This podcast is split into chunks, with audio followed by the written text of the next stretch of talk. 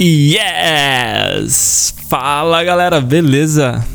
Tô aqui, né, para gravar o nosso primeiro episódio de Things I've Written for You, né? Coisas que eu escrevi para você.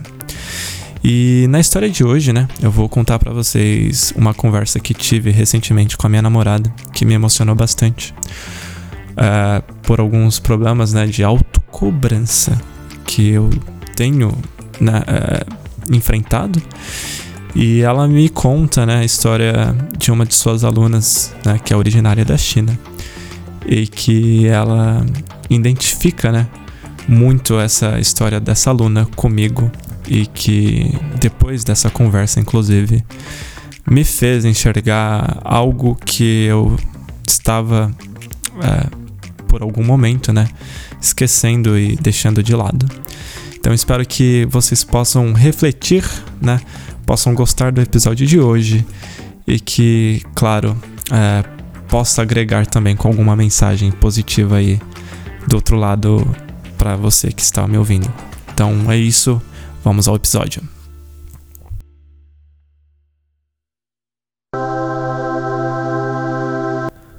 O que nos causa esse sentimento excessivo de autocobrança? Sentimento esse que nos consome e nos deixa no limite consigo mesmos. E muitas vezes nos questionamos se de fato estamos num caminho certo. E recentemente eu fui pego numa conversa que me fez refletir muito sobre como eu tenho lidado com a minha autocobrança e os questionamentos internos que tinha. Onde a minha namorada, que é professora do primário, me comparou com uma de suas alunas, que é originária da China e que no momento atual, né, ela tem passado por um transtorno de autocobrança em excesso. Pois a mesma, né, por mudar-se tão recentemente para a Irlanda, não teve a oportunidade de aprender inglês fluentemente ainda. Por sua vez, periodicamente, minha namorada uh, dá algumas atividades, né, propõe algumas atividades em classe, e que, de acordo com ela, é uma espécie de palavras ditadas, onde ela consegue mensurar as dificuldades de cada aluno e melhorar as atividades né, para acertar mais e etc. Todavia, a média da sala é muito boa. É excelente, ela disse. Pois, de acordo com ela, os alunos no geral conseguem, pelo menos, a cada 10 palavras, 8 a 9 acertos, em média.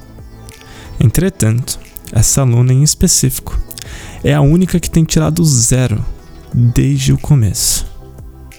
E minha namorada me contou que, comparado aos demais, ela fica impressionada com tanto esforço e trabalho que ela se propõe em tornar-se melhor, em melhorar o desempenho dela própria, mas muitas vezes sem sucesso.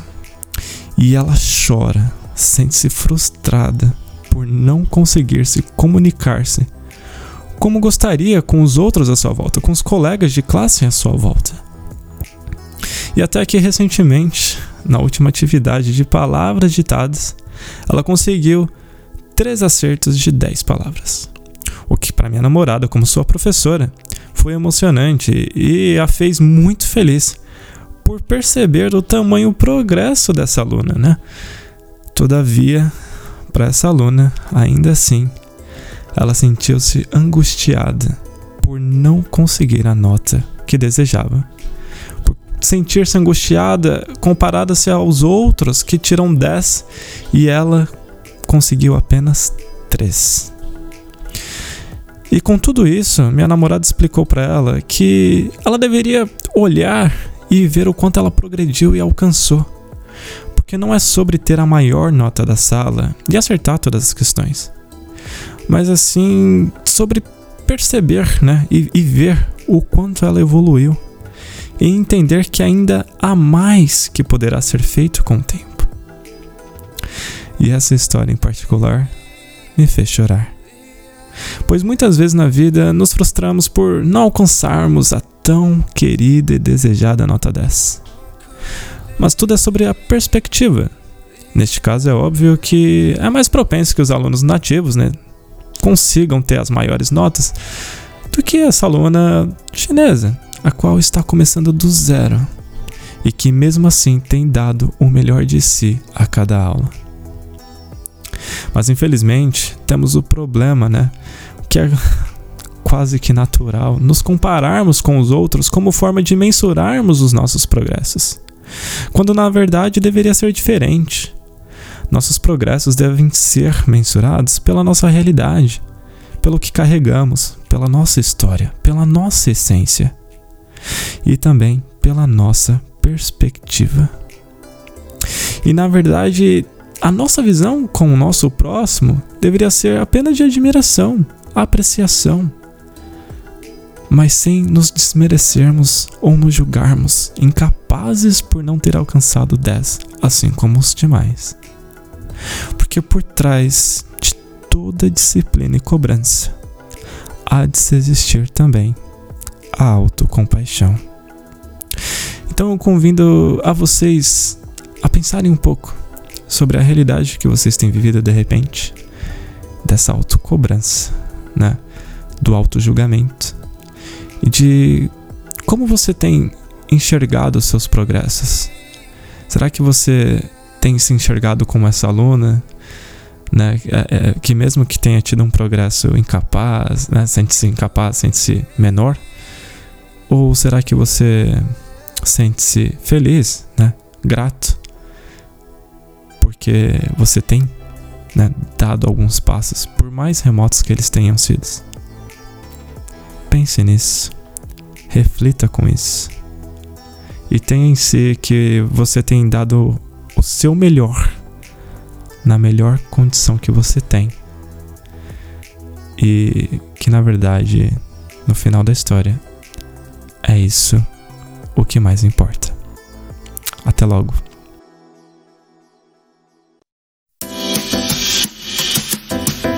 Então é isso, pessoal. Muito obrigado pela sua atenção aqui, né, para ouvir essa história.